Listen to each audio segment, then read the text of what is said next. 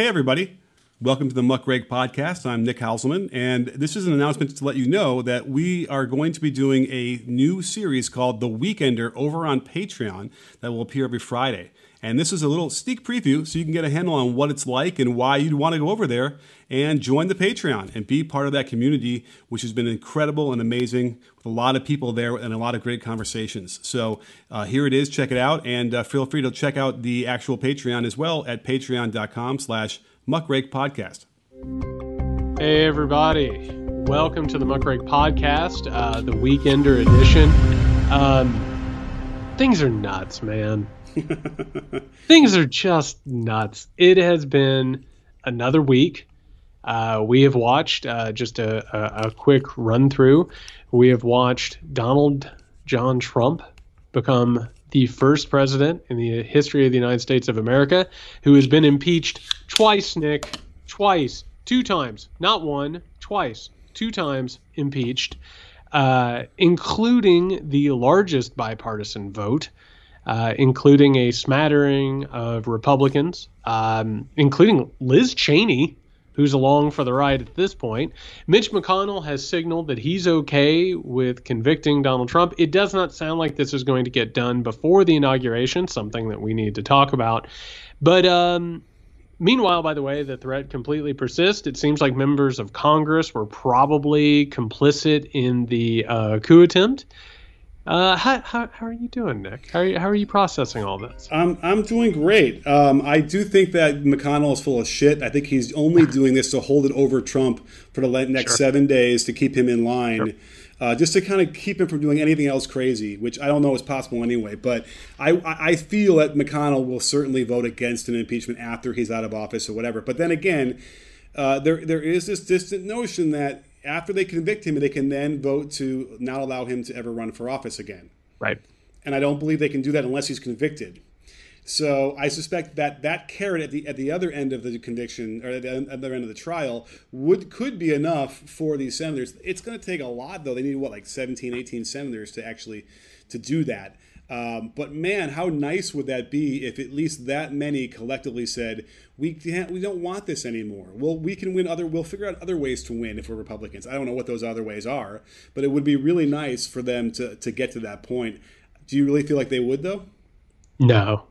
No, not at all? no, no, I, I, I don't. And I, I hate to say that, but no, I don't think we're actually going to get to the votes to convict him. Um, we're going to have a lot of Republicans who are going to make a big spectacle out of considering it, which, you know, they didn't really do the first time. You know, they, so, they, they were just, yeah. They're, they're very concerned, Nick. They're, this is the sound, by the way, of everyone who's listening. This is just the sound of wringing of hands, the, the champing of nails. Um, Yeah, they're they're they're going to talk about it. They're going to think about it. There will be a handful of them that will join Mitt Romney this time. At least we'll have that. But no, you're exactly right. Everybody, and and you know, we've been at this long enough. You know, it's it's Lucy with the football, man. Everybody's like, Mitch McConnell has grown a conscience. He's done with it. He hasn't grown a conscience. Like Twitter and all these other big tech companies that profited off of Donald Trump and squeezed him for everything he was worth. And then all of a sudden, they're like, this is too much. He's off. He's done. We're a week before he's done. There's a reason why Mitch McConnell's playing this game. He's trying to get back all the corporate donors, and a lot of Republicans are very interested in making sure that the corporate donors, and by the way, for the record, Nick, those corporate donors w- are going to come back. They're not going to completely eschew politics, and they're not going to not give their money to the Republican Party. They scored a public relations bonanza with this, where people are like, that is a good company. I assume they're out for the right thing. But no, this thing is not going to work out the way that we want it to, and that's frustrating. But thank God they impeached him and did the right thing. The Democrats needed to do it. A lot of them were, were a little worried about it. Maybe we should do this. Maybe we shouldn't do it. They did the right thing. It turned out the right way. Congratulations. Right. It's a, just a little bit disgusting that they gave the, you know, Republican House members this this uh, megaphone to lay out oh. some ridiculous.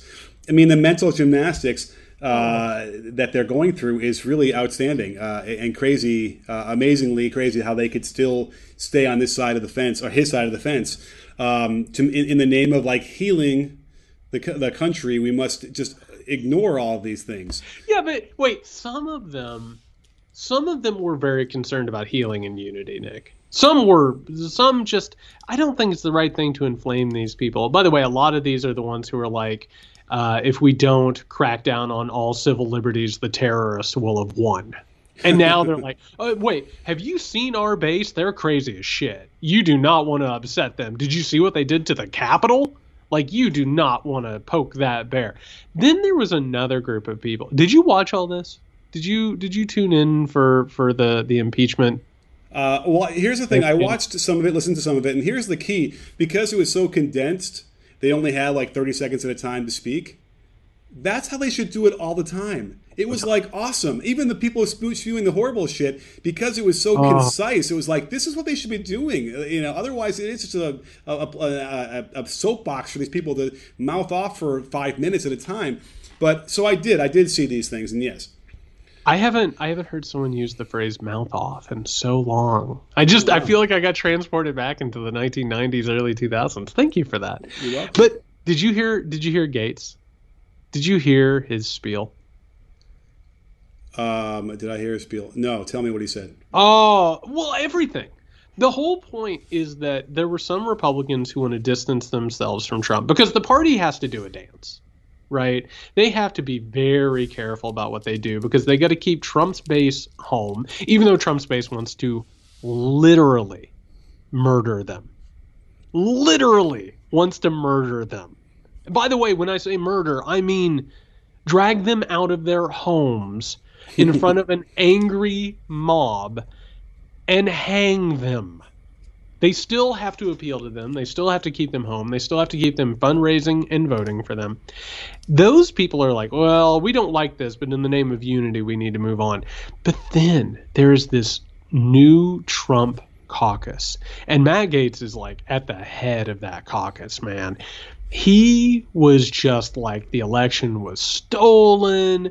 This is about Hunter Biden. Yeah. I it's did the see fake that. News media, including Fox News. He's talking about Black Lives Matter protests, which, by the way, just to refresh everyone's memory, and this was the story you and I were reporting, the violence that everyone is now saying that happened at Black Lives Matter, which is the exact same as, as a horde of people trying to carry off a coup attempt at the Capitol, the violence at the B L M protests were carried out by the same people who tried to carry out a coup, who were trying to blend in and were trying to inflame tensions and also change the narrative.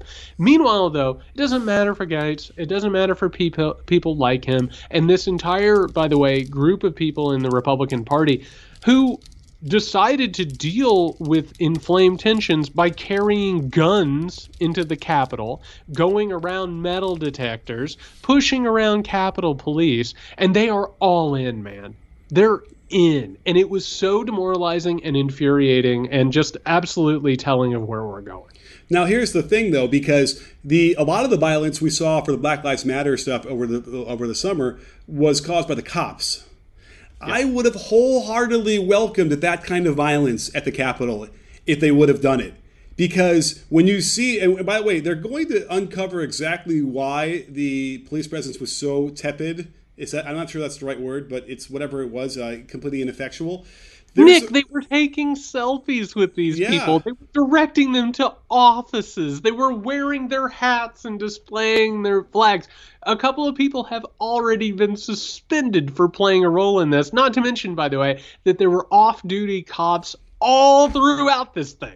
Oh, yeah. I mean, there, there's a an off. Oh, no, I said a retired fireman who's now arrested because he threw, ironically, a, a fire extinguisher at the heads of some of these That's cops. Not true. That's not the guy who did it. Was that true? That's true. Yeah. A retired fireman. Wow. Uh, he got arrested. They found him. They, they, they look. Listen, technology is great. They found the, the clip. They identified who he was, and now he's arrested. But um, I, I mean, listen, at, at some point you're like, well, yeah, why aren't they willing to just beat the shit out of these people like they did over the summer? And uh, why didn't they have more of these cops? But yeah, there's a, there was a great thread I saw on Twitter from someone who was there, who was documenting everything, who had been to all the other play, uh, the other um, uh, the Black Lives Matter uh, protests all summer long, and like they couldn't express how different the response was by the police and by the people in charge, uh, to the point where even the cops that were there were just milling around a lot of the time. And no sense of urgent sense of urgency at all. There obviously there are there were cops inside that were battling, you know, whatever uh, fist to fist, whatever that's you know uh, within an inch of their lives. Uh, so we did have a few of those people, and then we obviously have Eugene Goodman, who th- thankfully looked went the other way and set, saved people from going to, to the right, which would have been into the chambers of the Senate. Uh, but other than that, it's it was a, it's a, it's across the board. It's really startling when you look at it that way. I, I, we're going to find out, I think, eventually when they they have you know numerous investigations of this, like they did for Benghazi. But you know what? Here's the one thing I don't think we made it clear in the last one. We made fun of the Benghazi, like thank you know at least they did those investigations. We what I didn't point out then, I needed to point out now and make it really really clear was the, the Benghazi was never about Benghazi. Right? No. It, it was always about trying to screw Hillary Clinton's campaign chances, which, no. by the way, they did. It worked perfectly because they wouldn't have found out about the emails had it not been for the thirteenth investigation into Benghazi. There is no similar equivalent here, and not to say that the Democrats would do it anyway. But nonetheless, uh, someone is going to have to go to prison for not doing their job. Mul- multiple people. And by the way, we haven't even I, I love that we are in such weird ass accelerated times that we can talk for minutes on a podcast and still miss out on things that would be the largest story of a decade any other time. It now appears pretty obvious. And by the way, like this is like not just outlets are reporting this, but like the right, like insurgents are reporting this, which is that this wasn't just a bunch of people who got there. They were paid for and organized and trained by some of the wealthiest Republican and corporate donors on the right. They got a bunch of people there in order to get them whipped up, to make them angry, and to make a point out of this thing, which, by the way, just this is exactly like the Koch brothers creating the Tea Party movement and using uh, conspiracy theories and white supremacist paranoia in order to get tax cuts and deregulate the government. On top of that, the call was coming from inside the house, Nick. Like, there were apparently... Apparently, Republican congresspeople who gave them a reconnaissance tour, who told them where to go. It looks like, and, and I've looked at it from every angle. I've considered this over and over and over again. Shining star of the Congress, Lauren Boebert, by the way, who, um, you know, looking back on how she got to Congress, um, her entire campaign was, I'll carry a gun to Congress. They can't stop me from carrying a gun to Congress. Congratulations, Lauren. You realized your campaign promise. You carried a gun to Congress, but also carried a phone in which it looked like she was giving directions to the right-wing mob. And, and, and, and on top of that, it's not like this was out of nowhere. People had trained for this. They had the schematics of the Capitol. They knew where they were going. They knew how they were doing it. A lot of these people were ex-military, ex-law enforcement, white supremacists, white terrorists. This is such a massive, massive scandal that is, it's just a festering boil, Nick. And it's not, it's not going to get figured out anytime soon. And I, I have to tell you that the news media, we're, you've seen this. There will be a moment like two years from now where there will be like some jaw-dropping like announcement or discovery. And everyone will be like, what the hell? And then, you know, most people won't even pay attention to it. You know, it's like everything that we found out about Bush in Afghanistan and Bush with Iraq and Bush with nine eleven. And it'll just drop. And, and, and, and it's so frustrating to have witnessed something of this magnitude and this large of a problem and to know that it's going to be forever before we get to the bottom of just how insidious this thing was. And you've been listening to a free preview of our Patreon-exclusive Weekender show. If you want to get in on all the fun and get that bonus episode every week, not to mention exclusive content, uh, live hangouts, question and answer sessions. We're even going to do some of these live, so you can come and watch how the sausage is made. All you have to do is go over to patreon.com slash muckrake podcast. On top of that, you get to hang out with the Muckrake community, which are uh, really good group of people. So you should do that. That is patreon.com slash muckrake podcast. We'll see everybody next week.